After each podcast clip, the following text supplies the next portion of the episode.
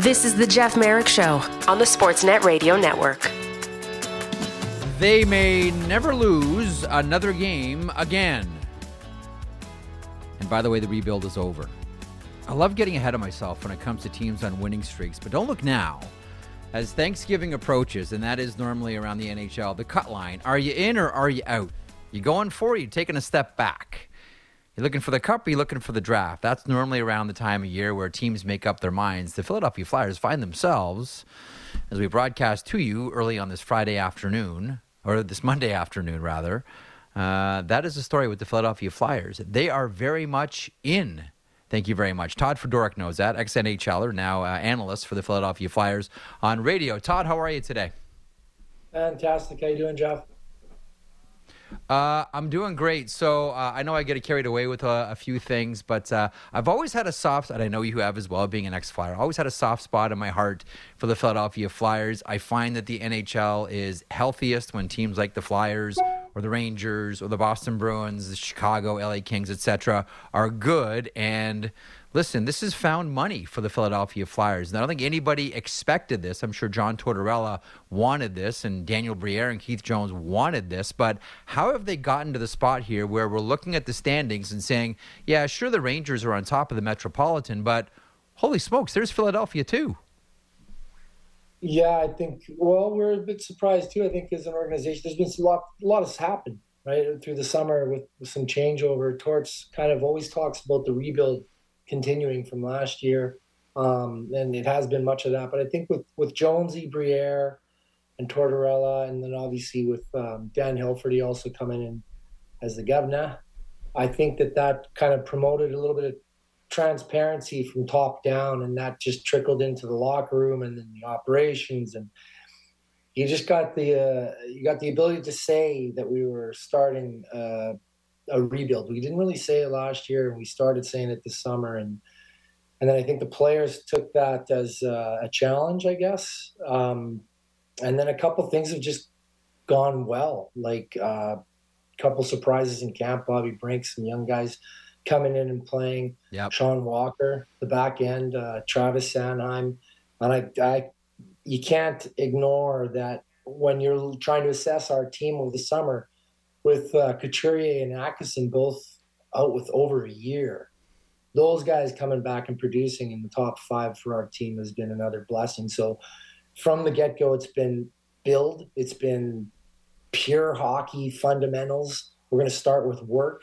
And I think the things that have happened for our organization and for the team, the main thing that's happened is that locker room.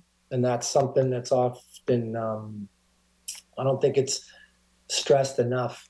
That team came together quickly, quicker than I think anybody was imagining or hoping for. But I think that's the catalyst to the success that they're having. They stick up for each other. They play together, and they accept challenges across the board happily with a smile on their face. So all things are going well.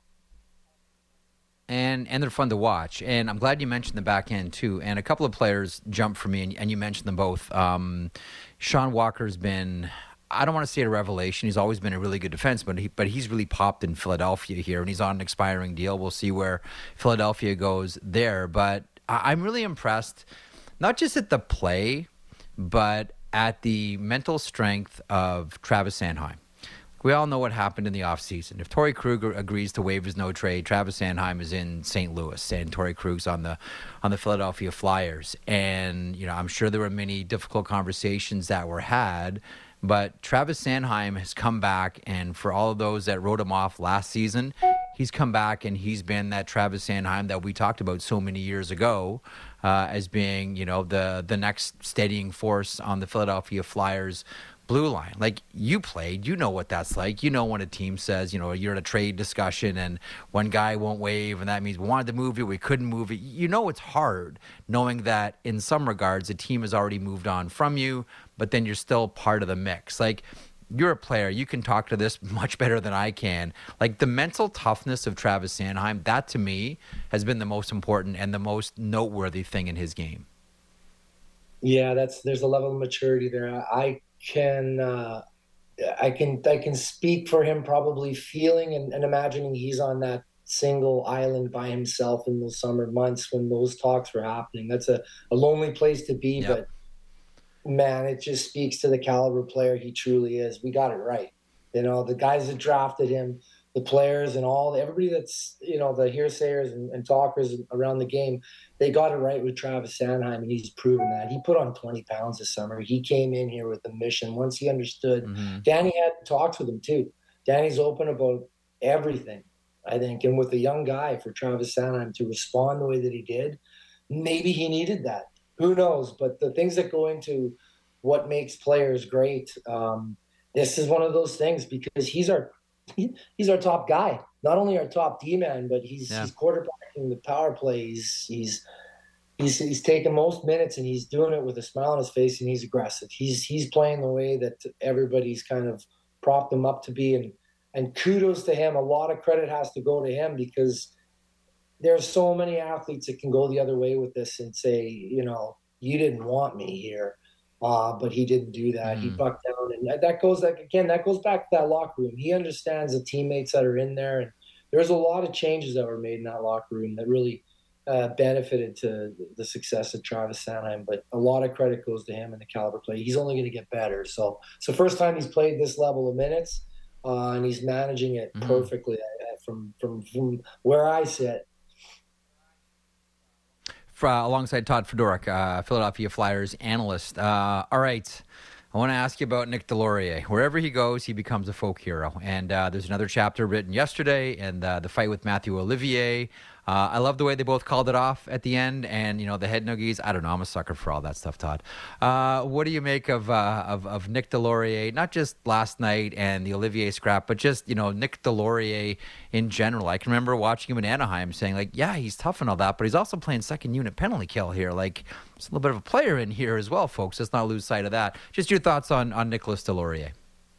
No, I'm obviously biased. I'm going to be real biased to Nick Deslauriers. He's the style of player, and that he's representative of something that hockey's forgotten. And I'll put it right out there. Hockey's forgotten the element that a guy like Nick Deslauriers brings. And I don't need to say the word. Everybody knows what I'm talking about if you're a true purist in hockey. What he brings isn't necessarily going to be point production. He's going to bring a guy that is solidifying that locker room. He's going to know when to act, and he's going to know at what level that action needs to be taken. And he does it with class. He does it with honor. He does it with all the right things that you need to do it with. And he's one of the best guys in the locker room. And not only that, he's a hockey player first. And that's what's important. He's playing hockey. He's got a responsibility out there, and he takes that out on the ice, and he sticks with it, right? So he's got some consistency in that area, and then he's got the right time. He knows when to pick those fights and when to present that element, and he does it well. He's not a dishonest guy, and that's followed him. That's the type of guy he is, and that's the type of person you have to be. You're representing something for hockey in that role. You know, and when I say we forgot about something, those guys represent the willingness to do a little bit more than the guy that doesn't need to do that because they produce in other ways. But you see those young guys on our team, they see a guy named Nick Deslauriers sticking up for his teammates, or Nick Seeler as well, responding without question and sending the message to the team. Those young guys, every young guy that comes into this hockey, they're like, wow, that's cool. That is awesome. I want to be a part of this game. I want to be a part of the NHL. And that's a special thing that Nick Deslauriers brings. That's why he's going to be an asset in this game, and it's an important asset, I think, that a lot of teams, every team needs that in hockey. Obviously, I told you I'm going to be biased. Well, you know, it's funny, too, that you mentioned Nick Seeler because, you know, interestingly enough, it was Seeler's fight with Nick Deslauriers that really, I think, turned around the Philadelphia Flyers organization's thoughts on Nick Seeler. And it's like, well, hang on a second here. We may have thought of, you know, sending him down to the American Hockey League, but the guy just stood up to Nick Deslauriers. He just, like, kept going every single game, bought himself another game, earned himself another game. And now here we are with Nick Seeler. And we always talk about, you know, the old orange, right? And thinking back to the identity of the Philadelphia Flyers. And in my mind, there's always been two teams in the NHL. It took Philadelphia historically a little bit to get there, but they got there. And there's two teams that have always wanted at least one slugger on the team. One of them is St. Louis. Historically, the Blues have always been that team. And Philadelphia, you know, after their many wars in the late 60s, early 70s with the St. Louis Blues, came along the same thing. And so you mentioned about Nick Deslauriers and, you know, that presence that he has and what he is able to bring to the game that a lot of fans and a lot of teams have forgotten. Man, that's just old Philadelphia. And that's what Tortorella preached, and that's what Briere, and that's what Jones. Like, that is, like, I'll just be blunt. That's what Philadelphia Flyers fans want. Like, that's the type of hockey, and those are the type of players. Like, sure, they want Couturier and Farabee and Travis Konecny. Like, you need all those guys, just like you needed Clark and you needed McLeish and you needed Leach and you needed Barber. But as far as identity goes, what do we think about when we think about the Philadelphia Flyers? Well, and Bernie Parent, too. But these are real identity guys on your team. Let me ask you about some of those guys, too. Let me ask you about Sean Couturier. What were your expectations coming in? Because really, I had no expectations. I was just happy to see Couturier back. What did you expect out of Couturier this year? Don't get hurt. Like, don't get hurt. He came off some big surgeries. Like, that's the back. Yeah. It's an important part of the body. And then Cam Atkinson as well. And Could he still have that defensive prowess, like the timing, all of the abilities, the stick work that he has? He's good at it, right? Is that still going to be there? How long is that going to take to come back? And that's the thing. And it speaks to the professionalism of Couturier, you know, staying ready for almost a year and a half while he's out of the lineup, can't play. It speaks to his professionalism as a hockey player to stay ready and come and contribute, because he had some great years prior to those injuries, and he's a really, really good defensive player for us. He's one of the leaders in the locker room as well, so a lot of credit to the work that he did to get himself ready to play. And right from the start, it was without question. Like, first shift, I remember in preseason, he went and the first thing he did was tested his body, putting some body out there, and he laid a hit on somebody. Sure. And then his timing came up, and he's been a really good surprise, because he's the centerpiece on draws. He's relied on a lot on the defensive play. He's going to play against top players, but then he's also playing with Tyson Forster and Konecny, so he's generating offense as well. So, yeah, he's a special player, and it even speaks to how special he is after a year and a half off to come in full stride. Yeah, it's been a real blessing for the Flyers to have Coots play like that. Gritty too. He's a gritty player. Todd, I got 100%. And now with Bergeron not in the equation, it's jump ball for the Selke Trophy. It's anyone's. It's up for grabs, and we've seen Couturier in that conversation before. Have about 30 seconds for this answer, and maybe it's not enough time, but every time I check in with someone in Philadelphia, like I did yesterday, and say tongue-in-cheek, you know, hey, the rebuild is over, this is the Philadelphia Flyers, it said, I always get back, don't forget, this is still a rebuild. So here's the question. Can they sustain this? Or are we just fooling ourselves in saying the rebuild is over? What is this, Todd Fedoruk? I got 30 seconds. Okay, I think what this is, one, it's a long season. We're a young team, and Coach Tortorella is the one that's going to lead that messaging, and he's doing a pretty good job of it, because he's like, let's not get ahead of ourselves. We've dealt with the ebbs and flows well, and we need to continue that. We need to know that we're not in a position yet where we're going to be going to the playoffs. We are still in a rebuild. We've got young guys that are doing well, and they've got to continue doing well. I think it's still in that state where we're not getting ahead of ourselves, and that's where we're at as a team and an organization. And Torts is going to teach that. Fundamental traditions, fundamental hockey, and stay with that. But, yes, we are in a good position right now. It's about maintaining. It's fun to watch, as I mentioned. Todd, listen, thanks so much for doing this. Continued success. Doing a great job, as always. And look, man, Flyers are just flat out fun to watch now. Like, I dig it. And the NHL is strongest when teams like the Philadelphia Flyers are competitive. Todd, thanks so much for doing this. Much appreciated. No problem, Jeff. There he is, Todd Fedoruk, analyst for the Philadelphia Flyers on radio. Time now for a line change presented by Sports Interaction, your homegrown sportsbook bet. Local Matt Marchese. I don't know what we're going to do with this feature tomorrow. There's no games on the board around the NHL. And then Thursday, there's no games as well because it's United States Thanksgiving. We'll have to come up with something. But today, Matt Marchese, we have games. So what is tickling you tonight? Got the Panthers taking on the Oilers, and the Panthers are at home. The puck line is Panthers -1.5. The under is 3-1-1 in the last 5 meetings. The under is 3-0-2 in the last 5 meetings in Florida. And here's one, Jeff. The Oilers are 12-1 in the last 13 meetings in Florida. Okay, this is, like we've talked a lot about how the Oilers don't have the luxury of having a bad game. Or don't have the luxury, really, of losing games at all. Like, man, you don't make the playoffs early, but you can take yourselves out. And I keep saying to myself, like, I can't see a scenario where the Oilers don't make the playoffs. Yeah. But the goalie search continues. Calvin Pickard's in net for the Edmonton Oilers. Sergei Bobrovsky goes tonight. This one you can watch on Rogers Monday Night Hockey. When I start to hear comments, the likes of which we heard from Leon Draisaitl in Mark Spector's piece, and I encourage everybody to go read that at our website, sportsnet.ca, I start to get concerned about, you know, feeling the puck and one-timers and don't like how I'm feeling it right now. Like, if I'm an Oilers fan, I'm hating to hear that. But no Alexander Barkov tonight for the Florida Panthers. They have played really well, and they have two of their top dogs on the back end, Brandon Montour and Aaron Ekblad, back. But still, this is going to be a tough couple of weeks for the Oilers. They lost to Tampa on Saturday, cannot lose to the Florida Panthers tonight, or else more questions about the future of this team. And they need the big boys to show up, unlike Saturday where they didn't. That was Line Change, presented by Sports Interaction, your homegrown sportsbook, bet local. David Amber, host of Rogers Monday Night Hockey, up next, hour 2 on the horizon. Keep it here.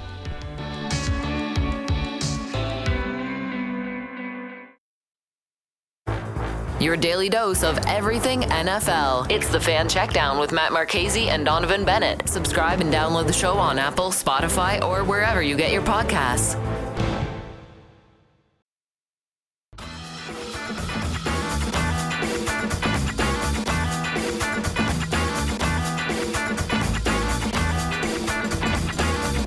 Okay, welcome back to the program. Welcome to Hour 2. Tonight, 7 games around the NHL. Want to get to Edmonton, Florida here in a couple of seconds. One bit of information to share with you. Colorado and Nashville. You know, yesterday we talked about Patrick Laine, healthy scratch. Tonight for Nashville, Luke Evangelista gets scratched for the Nashville Predators. Here is Andrew Brunette. It's just a little bit of a reset. The last 5 or 6 games, he's probably not been playing up to his standards and my expectation of him. I don't think he's been skating like he skated earlier in the year. I think it's good just to take a step back. He's a skilled, smart hockey player. Sometimes you just need a little bit of refresh, et cetera, et cetera, et cetera, et cetera.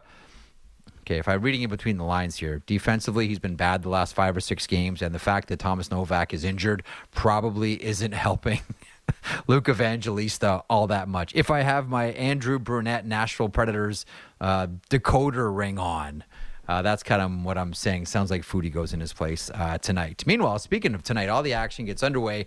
6:30 Eastern on Sportsnet with your pregame show, Hockey Central. And then just after 7 o'clock, it is the Oilers facing off against the Florida Panthers on Rogers Monday Night Hockey. David Amber is the host of that fine program, and he joins me now. D.A., how are you, pal?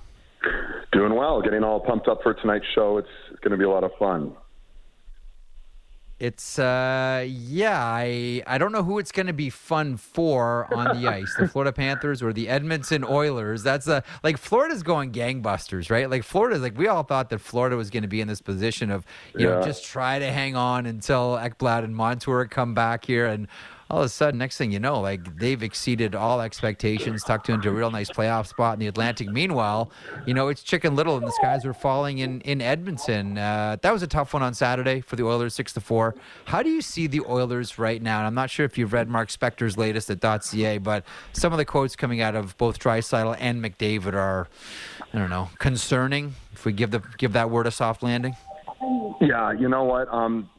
The Mark Spector article that you and Elliot both referred to was really, it was quite telling. And we've never seen this before with the Oilers where kind of they're having problems, but it's their two superstars that have been incredibly consistent that are part of the issue, which is strange. It's uncharted territory, essentially, having Draisaitl and McDavid. I mean, McDavid has 5 Art Ross trophies, and he's tied for 91st right now in scoring. And I recognize he missed a couple of games, but it's still, it's unfathomable. Of all the things we thought might go sideways for the Oilers, Jeff, it wouldn't be that, that their superstars would have trouble sort of putting the puck in the net. So that's of major interest tonight to see how that plays out.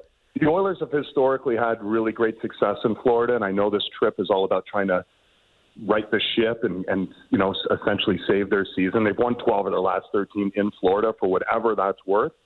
So at least there could be some feel-good vibes. You've mentioned Barkov's expected to be out, so this is one of those nights where you're circling it and they need to produce.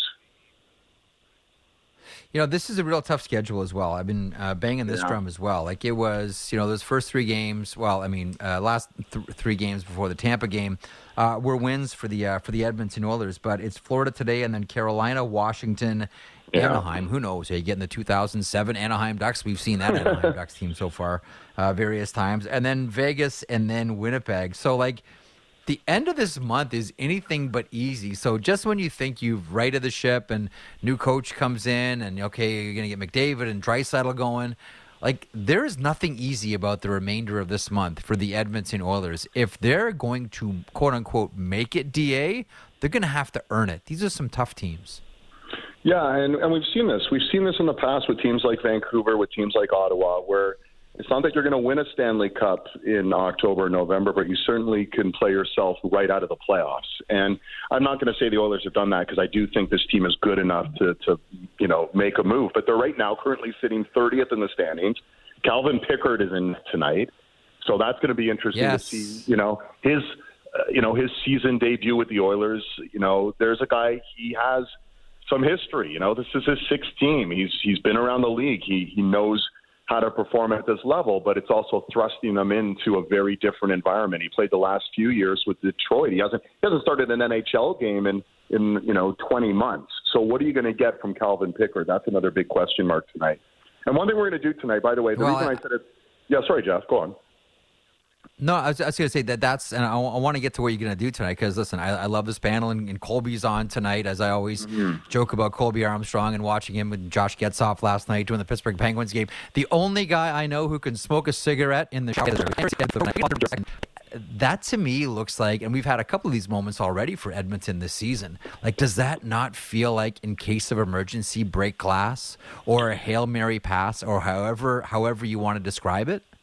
Well, goaltending's been the number one question mark. We kept so many, quote-unquote experts who follow hockey, and myself included, said, this looks like a Stanley Cup winning caliber Oiler team. With the caveat, big asterisk, how's the goaltending going to fare? Yeah. And there was question marks surrounding Stuart Skinner, surrounding Jack Campbell, but quite honestly, I thought they were going to be fine. I think we've seen over the last 2 years, whether it's Aiden Hill or whether it's Darcy Kemper, you don't need Patrick Roy or Martin Brodeur in that, but you need solid goaltending. And I thought Skinner and Campbell, with 1A, 1B, could provide solid goaltending. And we've seen this year the save percentage near the bottom of the league, and that hasn't been the case. And I don't want to put it all on the goalies because they're giving up incredible. They're near the bottom of the league with almost every metric: high danger chances, slot shots allowed. Granted, if Thatcher Demko was their goalie, what would the Oilers' record be this year? It'd be interesting to see that, right? So that's part of the equation, certainly. But there are a ton of question marks going in. And what I was going to say about tonight's show, which I'm excited for, we have Colby, Cassie Campbell-Pascal, Anson Carter as the panel. We have the top 4 picks from that 2014 draft: Ekblad, Reinhardt, Draisaitl, and Bennett, all in the lineup tonight. We do something called, every Monday we do something called One Big Question, and we come up with just a fun topic to debate and, kind of just get your opinions out there and have at it.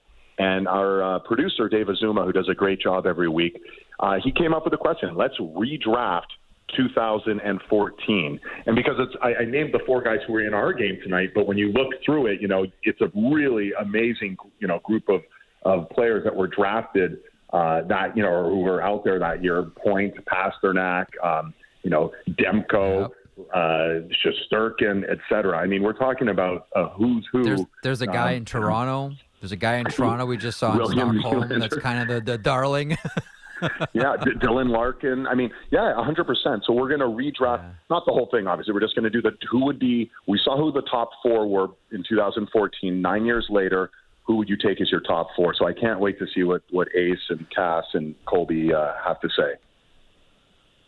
You know, I wonder, too, how much of that is just going to come down to what place you, like, what place do you put a premium on? Like, if you believe that, you know, scoring goals is the hardest thing to do, then you take David Pastrnak first overall. It's funny, too, because going into that, I remember that draft, that was the Philadelphia draft, and going into that one, I think we're all wondering about Czech hockey players and Czech snipers, and it was the debate between David Pastrnak and Jacob Verana, and who was going to end up going higher. And Pastrnak had a kind of an injury-plagued year, but if you looked at sort of, you know, the trend of the previous seasons, you're saying to yourself, okay, Pastrnak is a better player here. Verana had the great season. He ends up going higher and falls right into the laps of the Boston Bruins. But then if you say, nah, you win championships down the middle and that's how you do it, then how do you go against taking Leon Draisaitl as your first overall? Or if you believe you build it at the back end, then you just do what Dale Talon did with the Florida Panthers and take Aaron Ekblad. See, general managers hate this.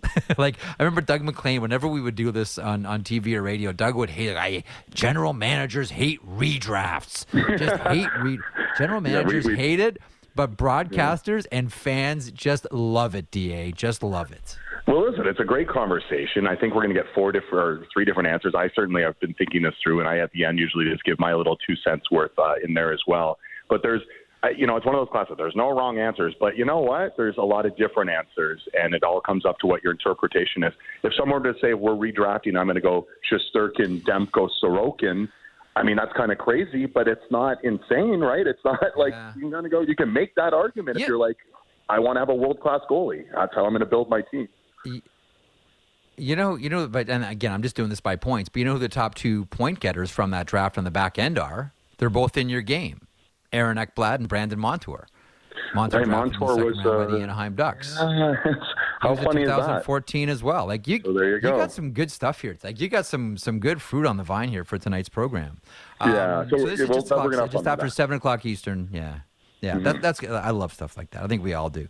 Just after 7 o'clock, the puck drops to Florida Panthers and the Edmonton Oilers. I just want to get a couple of minutes left here with you. I want to get your thought on what we just saw in Stockholm, and I saw you bright and early. I woke up, I had a cup of coffee and my robe on, and you were all dressed up looking great, and Justin and Nick as well. I'm like, woof, that's an early morning for the fellas. But, and it was William Nylander at the end, who was really a darling all series long in Stockholm. It seemed as if that this time around for the Global Series, the NHL really got it right. What stood out more than anything else for you at the Global Series? Was it the games? Was it the ex-NHLers? Was it the Swedish Hall of Famers? Like, what was it about the Global Series in Stockholm that really clicked for you, DA? To be honest with you, I think it's the experience of the players from Sweden. You have six, four on active roster, but six Maple Leafs from Sweden. You have four guys on the Minnesota Wild. Of course, you have Lucas Raymond, who was pretty good in his 2 games there for Detroit. It's the smiles on their faces. It was the shots of their families in the crowd. Maybe we take this for granted a little bit. Like it's always in our backyard, right? Hockey is readily available on this side of the Atlantic for the friends, for the families, for those coaches that were on the journey with these young men when they were 6, 7, 10, 12 years old. It's a little different, in Sweden. And the idea that, and William Nylander, of course, he was the big star, certainly from a Toronto perspective, that his grandmother finally got to see him play in person after he's been in the league for, almost a decade. That's pretty wild, right? So to me, being able to sort of get a bird's eye view of that experience through the lens of their friends, their families, the players. And then listen, William Nylander is like the most cerebral kind of chilled out dude there is. But even he was like, being interviewed with Sean McKenzie, he's smiling and he's soaking it up. He was really into the moment. And to me, I like that part of it. The fact that we got 4 games, all of them decided by 1 goal, 3 of them needing extra time. That was like an extra cherry on the cake, essentially. But it was, I think to me, it was just the overall experience. And to also witness you know, NHL keeps branding itself as this great global game, and we got a little bit of a proof of it. You know, it's not just the love of the game here in Canada and the insatiable appetite we have for it, but certainly across the Atlantic and the Scandinavian countries and, in, you know, in places like Germany where it's growing and growing and growing. And I've heard Elliot say that might be a natural next spot for them to go, you know, next year. It's pretty spectacular to see to witness sort of the pageantry and everything associated with the event. And I think it came off really well. Quick little thought on Canadian teams specifically. Maple Leafs just had a really nice week in Stockholm. The Vancouver Canucks have been one of the stories of the year so far. Not only are they doing well, but they're pretty much.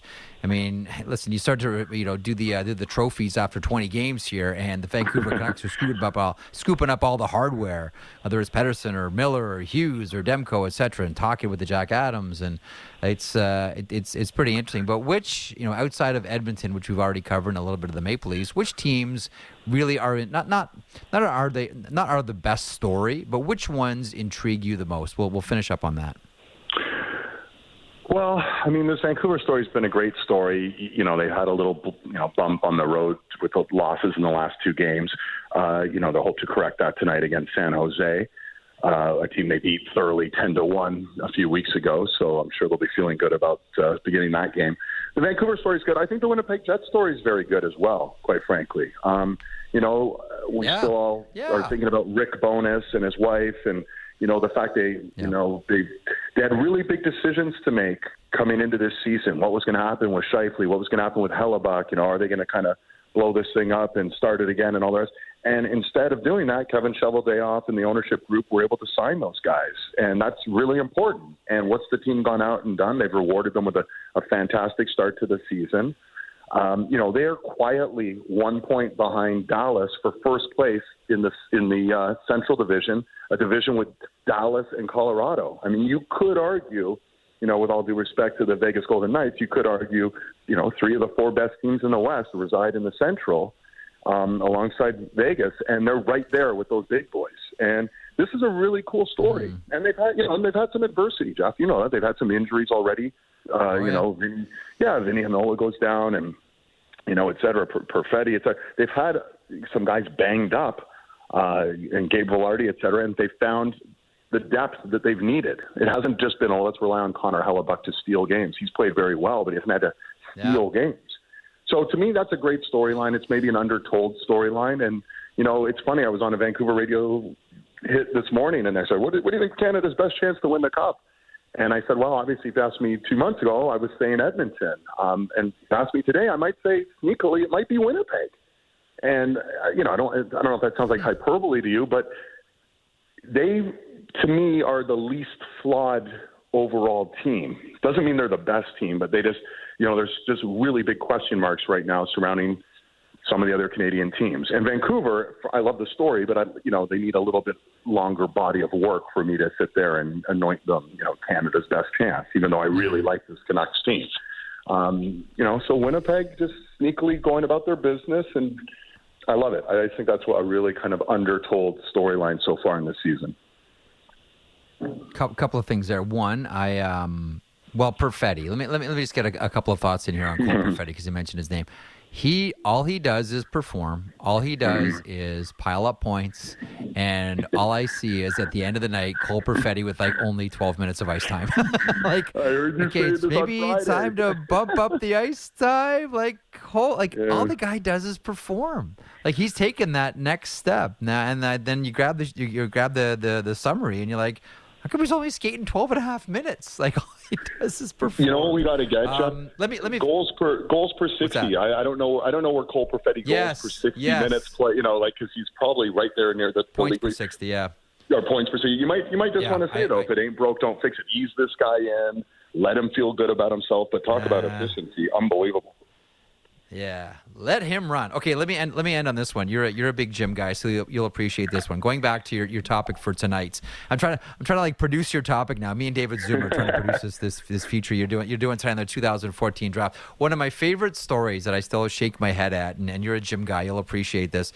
There was, we all know that, Tampa ended up getting Brayden Point in the third round, and you look at it, you're like, holy, how did he not go top 5? So there was a team in the NHL at the draft that year, and all the Western scouts were screaming for their manager to take Brayden Point. And there was one voice at the table that was I got to be very careful how I say this, that was very influential and had convinced everybody else, or was making the point that they shouldn't draft Brayden Point. You know why, David? Because at the Combine, he had very poor force plate results, and in his mind, there were no NHLers that were successful who did poorly at the force plate. As a gym guy, do you have a thought on drafting based on force plate numbers? I don't know. I mean, we've seen this in other sports, too. I mean, famously, Kevin Durant, who's, you know, an NBA Hall of Famer, couldn't bench press 185 pounds, and there was all these question marks. How's his body going to translate in the NBA? Last time I checked, you're not bench pressing while you're running up and down the court. You know, last time I checked, you're not doing chin-ups as you're running up, you're skating up and down the ice. You know, like, these are all extra little tidbits to take in. It's just like the way I look at analytics. You can't base everything on analytics. You can certainly use it as a complementary piece of information to help you make sort of your own opinion on something. It might help your argument or reinforce something. And I look at the Combines the same way. I mean, Connor Bedard actually did quite well during the Combines, but I also think what's happening, you know, certainly for the last period of time, is the players know what's coming in the Combine, and they're all kind of practicing it. It's almost like studying for the SATs or something. I think you got to watch a player and how they think the game, right? Brayden Point, with that explosive skating stride and everything else he provides, and his hockey sense is so high, that might not translate when you're doing the Combine, some of those things, right? So I think you take it with a grain of salt, and I think it could help you, and you could get burned by it. And if you're going to make absolutes like, well, this guy is bad in the force plates, he can't play hockey, that seems like just you know, and now we know, right? He went in the third round, as you said. It just seems like a crazy notion. I see a lot of guys in the gym, you know, doing their thing, and I'm not sure any of these guys would be NHL caliber players. So I just think we got to be very careful with all that. I love it. I agree with you about 100%. And finally, here's from our producer, David Siss, to your point about Cole Perfetti and points per game. So Perfetti has 3.547 points per 60. That ranks 39th in the league. That's really good for him. Some notable names he's ahead of. Hang on. Some notable names he's ahead of. You like this one, DA. Austin Matthews, Brad Marchand, Nathan McKinnon, Evgeny Malkin, Joe Pavelski, Alex DeBrincat. Wow. 13 minutes a night. That's amazing. Well, now when you say Austin Matthews, I know we've got to factor in he's now killing penalties. So you're obviously you're going out on the ice at a time where you're not expected to collect points. But regardless of that, it does speak to Cole Perfetti and how efficient he's been. And you know what? I think they're easing him in. You know, they're easing him in, and it's working out well, and they're winning games. So they're probably saying, why give this kid more minutes right now? We can make him feel good. It's a marathon, not a sprint. But I'm with you. He certainly earned whatever ice time and more down the road. So it's something to keep an eye on. Absolutely. Okay, you have a show to get to and get cracking on. We'll be watching tonight, starting at 6:30 Eastern with the pregame show. The puck drops just after 7. It is the Oilers. It is the Florida Panthers on Rogers Monday Night Hockey. To you, to Cassie, to Anson, and to Colby, have a great one tonight, DA. We'll be watching. Appreciate it, Jeff. Thanks so much for having me on. The great David Amber, host of Rogers Monday Night Hockey, again, Oilers and the Florida Panthers. Okay, so a couple of things here as we bring aboard Matt Marchese. Hey, Matty, you want to hear something funny? Yeah, I do have a Cole Perfetti stat as well, if you want it, before we get to funny. You got a Perfetti stat? Okay, just bring on the Cole Perfetti stats. Here we go. So the Perfetti hour. Yeah, so for even strength points per 60, because that's a very good indicator, because we know he doesn't get a lot of power play time as well. He's 13th. 1, 2, 3, 4, 5, 6, 7, 8. Yeah, 13th in the league in even strength points per 60, right behind some guy named Elias Pettersson. That's for guys that have played 10 games or more. Okay, so this is now we're all just sort of working for his agency, I guess. Just bigging up Cole Perfetti. Yeah, check in the mail. Somewhere. I just treated this as a sort of part of. There's no I in team, but there's two I's in invoice. Sure. Never forget that, Matt Marchese. There's two I's and invoice. Perfetti's been great for the Winnipeg Jets. You know why I've always had a special place in my heart for Perfetti? What's that? One, I watched him play a ton through the OHL, but two, he was the Dale Hawerchuk pick.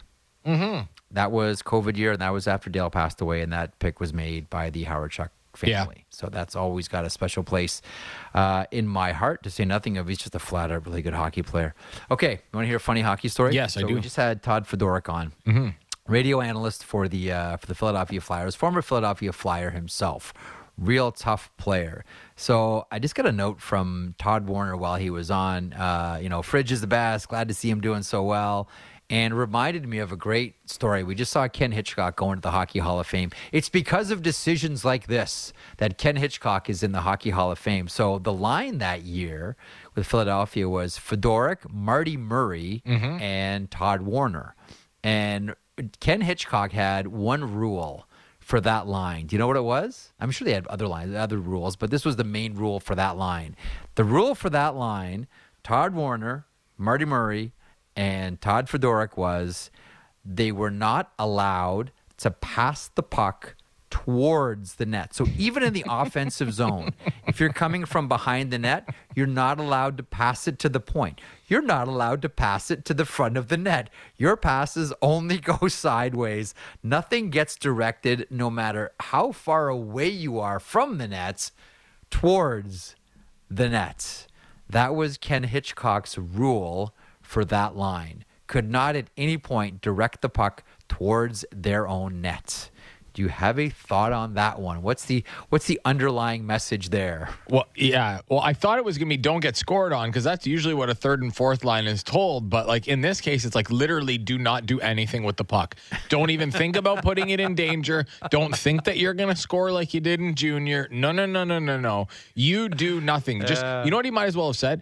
Keep the puck along the boards. Don't move it anywhere else. Just go around the offensive zone and you get to the blue line, go right back down towards the bottom of the goal line.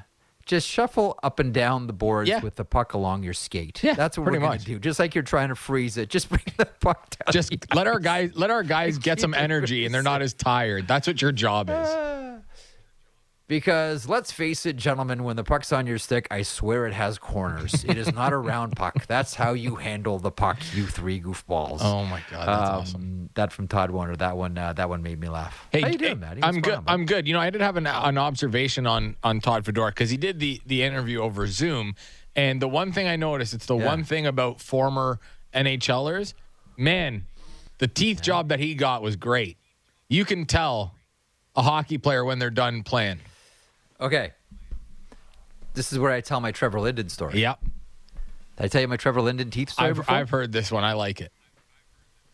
So I remember this would have been Hockey Day in Canada back when I was working at CBC. I can't remember which hockey day it was. It might have been Whitehorse. And was talking to Linden, I think it might have been after the charity game, and said to him, like, when did it feel like you were retired? Because when you retire, like, you don't feel like you've retired for a long time. Just like, you know, remember, like, you graduated school, it didn't feel like you didn't have school to go back to for quite some time. And so I asked Linden that, and he said, it didn't hit me that I was retired until I was in the dentist chair and I was getting my teeth fixed. Because there's no point in getting your teeth fixed while you're still playing. You can do like basic maintenance on them, but there's no point in really getting them fixed while you're still playing. And he said it was really interesting. He said he was lying there in the dentist chair, getting his teeth finally fixed for the rest of his life, and thinking to himself, wow, it's just hitting me now that it's real.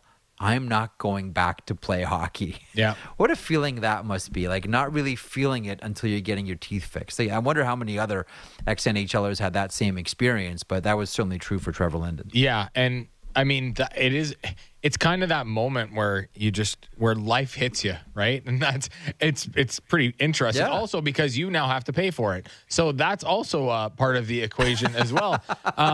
So that reminds me. Wait a minute. I gotta finally spend my communion money. This sucks. Yeah, honestly. I never had to pay for things when I played in the NHL. Yeah. What is this? Wow. That reminds me of the the Terry Ryan story, our pal Terry Ryan from his book, Tales of a First Round Nothing, when he was playing in the minors. The Dallas story? Yeah, and he basically had to knock out his own tooth, bring it onto the ice, and then have one of his teammates look like they clipped him while he was skating around. So he goes to Dallas Stars camp, and he doesn't have a contract, and he asked someone there about getting dental work. I know this story. TR told me this one. He goes, I talked to someone there. I'm like, I really need dental work. And they're like, well, we can't, you're not covered unless you make the team and you get a contract. Like, now, if you injure yourself while you're here, then you'll get covered. And so he goes, oh, okay. That's what I have to do. And so Terry, oh, man. He tried it with a toy hammer first, didn't he? He said, so he did. So he's got, Terry. So he's in his apartment before the first skate. This is the night before. And he says he has a drink of rum to get some courage. And he's got like the file or the screwdriver, and he's got a hammer. He's going to knock out one of his teeth so he can get surgery. And he starts to think about slamming the screwdriver into his teeth to knock it out. Can't do it. Has another drink of rum. Okay, I'm ready for it now. Still can't. Ends up drinking, I think, like the entire bottle of rum, and then finally does it, like slams the screwdriver into his face and knocks out a tooth. You know how there's like dumb and then there's hockey dumb? Yep. Anyhow, just an aside. So Terry does that. The next day he shows up and he makes sure that he's not showing his teeth to anybody, and he's got his front lip down so no one can see he's got a tooth out. And he said he told me he put his tooth in his hockey pants, and he gets out on the ice. He does a couple of hard laps and then fakes falling and goes slamming into the boards, and then pulls his tooth out from his hockey pants. And that was the moment he got his dental work covered, because he got the injury while he was skating with the Dallas Stars. This is the insurance company online, Terry will too, tell Terry. Yeah, no kidding. Yeah. Insurance fraud. What? Terry told me that both on and off the air, so I'm not telling. It's in his book. It's in his book, so it's out there. In trouble, and it's in Tales of a First Round Nothing, which I hate, by the way. I love Terry and I love the book. I hated that title for it, because you get drafted in the first round, you play like one game or even go to one training camp. Nothing. You're not a nothing. Yeah, that ain't nothing. But that's Terry Ryan and getting his dental work paid for because he worked up the courage. Does Rogers have that? Like, if we get hurt on the job, do we get our all of our dental work covered? Because I have some ideas. Why don't you try knocking a tooth out right now? If Lance already offered. This show, you've been with me now. You've been with me now for 3 years here on this property, Marchese. If you really cared about this show, you would knock a tooth out on television. We'll build it up. We'll make a big hype video about it and build the whole thing up. Big crescendo on Friday where you're going to knock out one of your own teeth. Yeah. If you cared about this show, Marchese, that's what you would do. Yeah, my wife already hates the mustache. You would really not be a fan of me with one less tooth. I can promise you that. You would so look like Drew Doughty if you knocked out one tooth. Yeah, my wife would be like, oh, and the divorce papers are where? Thank you very much. I'm not much to look at to begin with, Jeff. So good. Ah. Listen, do you have a thought on what we just saw in Stockholm? I know this is probably the last day we're talking about it, but I just thought that it came out so great. The whole global series worked so well, and I can't help but coming back that now the NHL figures they have the formula. Like, you know how it took a while to get the Winter Classic down? Mm-hmm. You know how it took a while, even just other events. Like, Dave Keon Jr. does such a great job with the NHL Players Tour, and that hums now. Like, the one that they do in Vegas every year, they used to do in Chicago. Like, that hums. Yeah. They do a great job of it in Europe as well. Like, that thing really sings. Do you have a thought on what we just saw in Sweden? Like, to me, it looks like, okay, now they have the prototype for how to do this. Thought on that? Yeah, I think they nailed it. And the other key is, Jeff, is that the hockey was good, because there's a lot of time where you play games in other places and maybe it's not so good. And you can, the difference between the outdoor games and these games is this is a controlled setting, whereas when they're outdoors, the hockey's not going to be good, but it's about the spectacle of the thing. This is a totally different environment, because also. Yeah. The way that the fans are in the stands is totally different than what you would see in North America. It's a totally different type of hockey fan, right? Because a lot of them wouldn't be a fan of this specific team that was in there. They may be a fan of a player or two, but they're not necessarily all going to be Leaf fans or Red Wings fans or Wild fans or whatever the case may be. So I think that is part of the equation here. But I think when the games are good, I think that really helps with selling the product and getting people excited and all of that. So that was part of it, but also they've been doing this for long enough now. And it's a lot of trial and error, not necessarily like trial and error, you know, where you're making a lot of mistakes, but you're trying to figure out what works. And because they've been doing it for so long, I think they have figured out what works with this. And I loved it. I love the scenics. Mm-hmm. The fact that the star of the weekend was a Swedish player was also a big deal. Like William Nylander stole the show. And I think that's a big part of it. Yeah. I thought it was great. I know the players are probably, it's not ideal for them to do this, but I think, you know, for the growth of the game, I think it's pretty good. And listen, I was okay with watching hockey at 8 a.m. Eastern or 11 a.m. Eastern. I'm good with that kind of stuff. So I loved it. Yep. I loved it. I think that, you know, a lot of this is the department that Steve Mayer runs with the NHL. You know, he's sort of, you know, chief content officer, a creative force. You know, ignore the man behind the curtain. He's a lot of the moving force behind putting a lot of these events on. So yeah, it was good. It was just really, really good, Maddie. And to your point, the hockey was excellent too. We got to hit a break. When we come back, something I also really love that, I don't know if we can start a series of this or maybe just we start a collection and maybe go back in history and find more. I was talking to Sis about this on the weekend. You know my love of grumpy hockey players. Mm-hmm. You know how much I love grouchy, grumpy guys that come to the rink and everything sucks. They complain. Like, listen, you're watching or listening right now. You probably know people in your life playing hockey that are just grumps at the rink. Maybe it's just a reflection of my age, but I love these people now. They used to annoy me, but now I love them. Grumpy hockey players. And this weekend, not that it's one for the ages, because it's not, but as much as we can shine a spotlight on grumpy hockey players, Maddie, I really think we should do it. And we had a really good grumpy interview over the weekend from one of the NHL's best players. That's coming up next. Cue the Oscar the Grouch music, Lance. Because we're going grumpy hockey players in a couple of moments here. The beautiful grumpy sounds of fill in the blank next.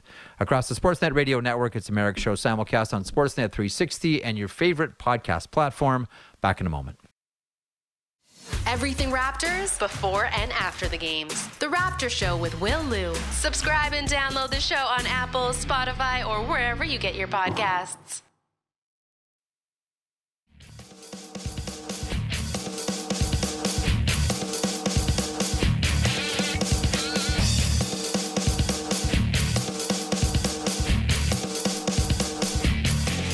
Are you like me? Well, I certainly hope not for your sake, but if you're like me, you of all the characters on Sesame Street, maybe you liked Oscar the Grouch the best. It was one of my favorites from Sesame Street, and that carried over into my alleged adult life as well. And maybe that's why, Matt Marchese, I really enjoy grumpy hockey players. Grumpy hockey players at the rink. Grumpy hockey players working on their sticks. Grumpy hockey players complaining about coffee. Grumpy hockey players talking behind the coach's back. Talking about other players behind their back as well. I really enjoy grumps. There's only one person in the world. Well, yeah, I shouldn't say that. There's only one person, Maddie, I think in the hockey world that enjoys grumpy people more than me, and that's Brian Burke. Yeah. And at times, I've counted Brian Burke as one of my favorite grumpy people. Yeah. Sometimes grumpy with me in person. Sometimes grumpy with me on text. Sometimes grumpy with me on phone calls. Sometimes angry with me a number of times when he ran the Toronto Maple Leafs. But are you like me, Matt Marchese? Do you have an appreciation of grumpy hockey players like fine wine? They only get better with age. Yes. As a kid, I went to look for, this is true story, went to look for Oscar the Grouch in the garbage can as a little kid. And in my, yeah, I did.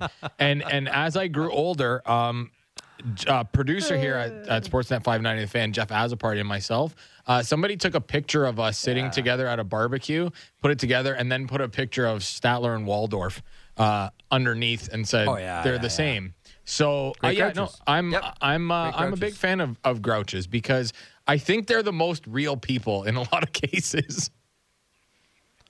I don't know why everybody runs away from grouches in entertainment. Like, no one wants to be the bad guy, or nobody wants to be miserable, and everything's got to be happy, and everything's got to be sunny, and everyone's like, yeah, no thanks. Yep.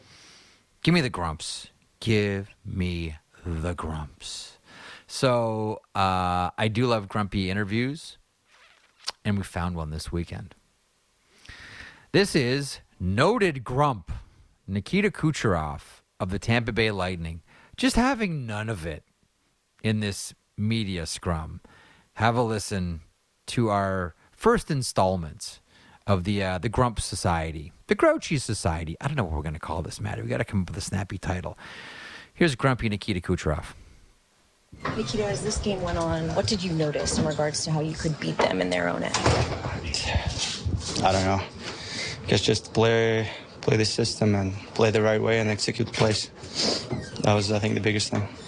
How important was it to kind of build off of Thursday's game and kind of protect home ice? I don't know. I guess big. I don't know what to say. This is the first time you guys have trailed after two periods and come back and won it in the third. What was different this time?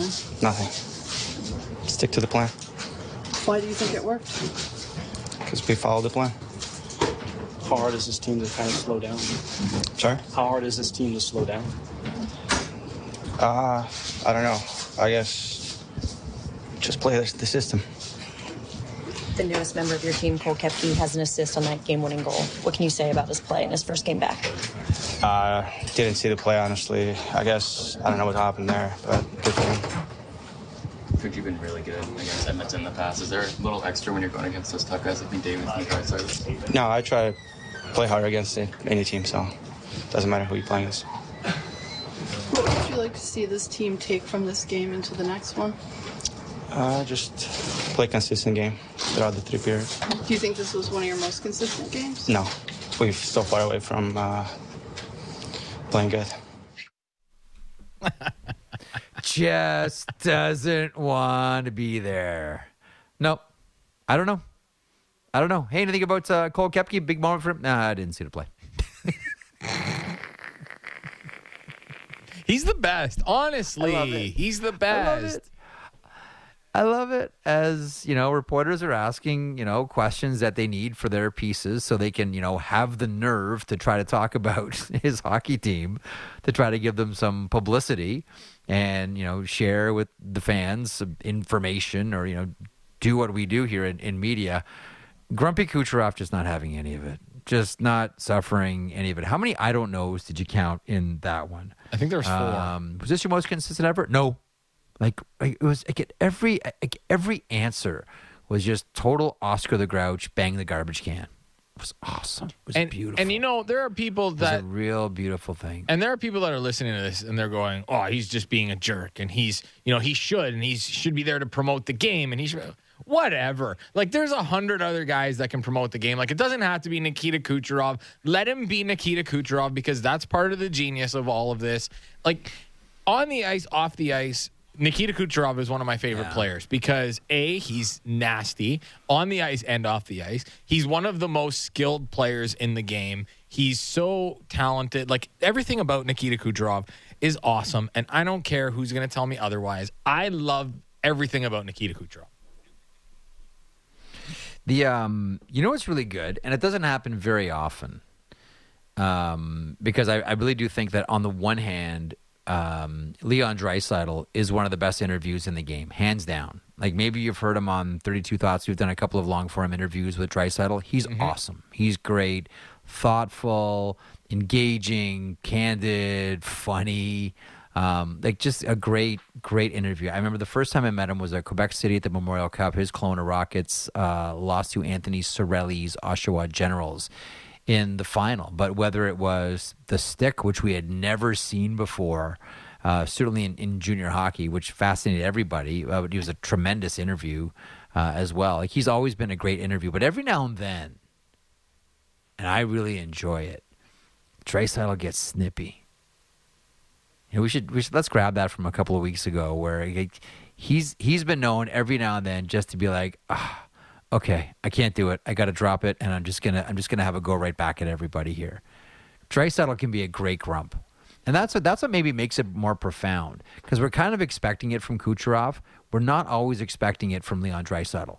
But if you're doing like the your top 5 or top 10 grouchiest interviews or grouchiest players in the NHL, when Draisaitl wants to turn it on, he can be that guy, Matty. Oh yeah, he really can. You know, Ryan Kesler could have turned it on back in his day as well. Chris Pronger, those guys are good grumps. Oh, Pronger was excellent. Yeah. Oh, Pronger was so good at being a grump. Pronger. Berkey would always talk about that. Just miserable around the rink. Yeah. Like, he would just show up and everything was awful. Just dark cloud. I loved it. I absolutely loved it. And again, that translated to the play on the ice with Chris Pronger too, because he was nasty on the ice too. And guess what? For all the people that complain about it, they would take Chris Pronger, Nikita Kucherov, Leon Draisaitl, Ryan Kesler on their team every day. 100%. So, but the Draisaitl thing is, I think we're coming to expect it a little bit more now, because it has happened more than a couple of times in the last year or so. I feel like as Leon gets older, he's starting to get a little bit more frustrated with a lot of things. Like, okay, this whole pageantry of me being paraded out here for a post-game press conference after a loss, I'm getting a little tired of it, and I don't love it. So here's the thing. Don't ask Leon a stupid question, because you are going to get the answer you do not want.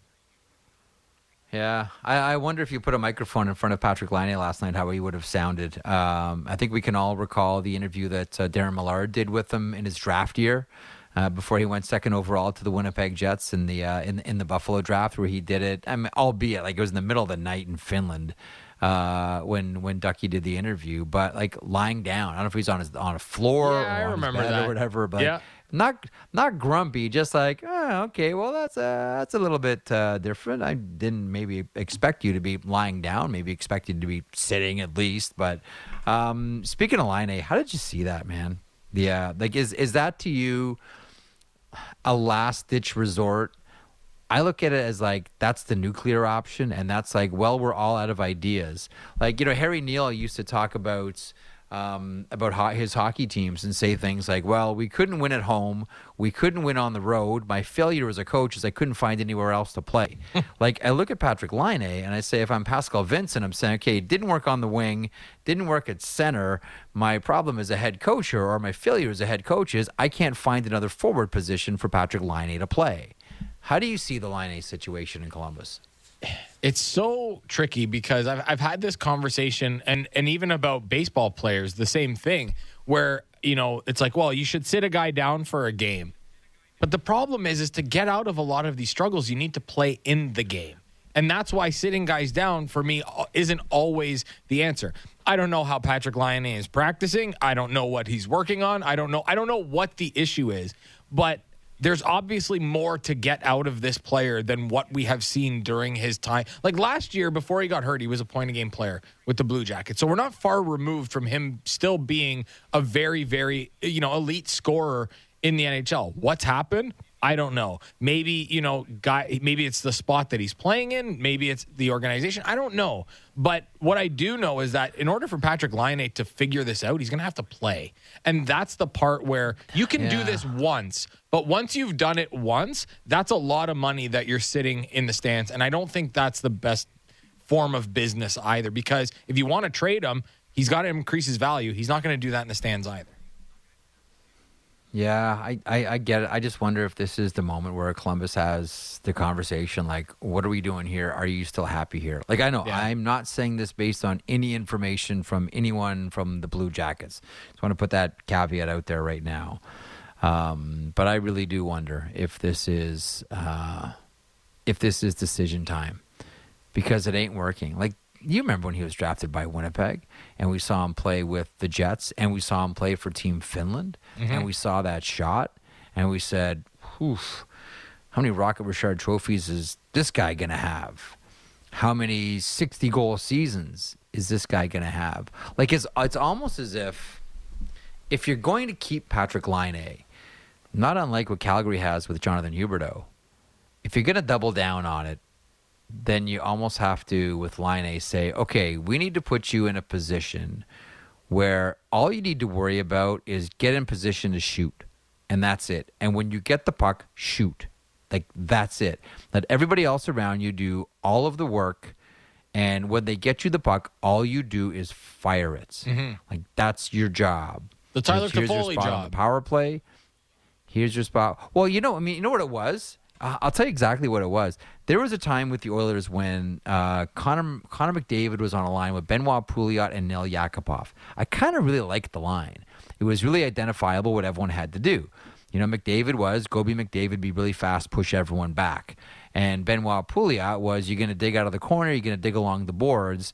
And Yakupov, you just get in position to shoot. Yeah. We're going to get you the puck one way or the other. And when it's on your stick, just shoot. That's all we need you to do. I just wonder if maybe Columbus is at that point right now where Pascal Vincent has to figure out how to get Patrick Laine in a position where, okay, here's where we need you to be.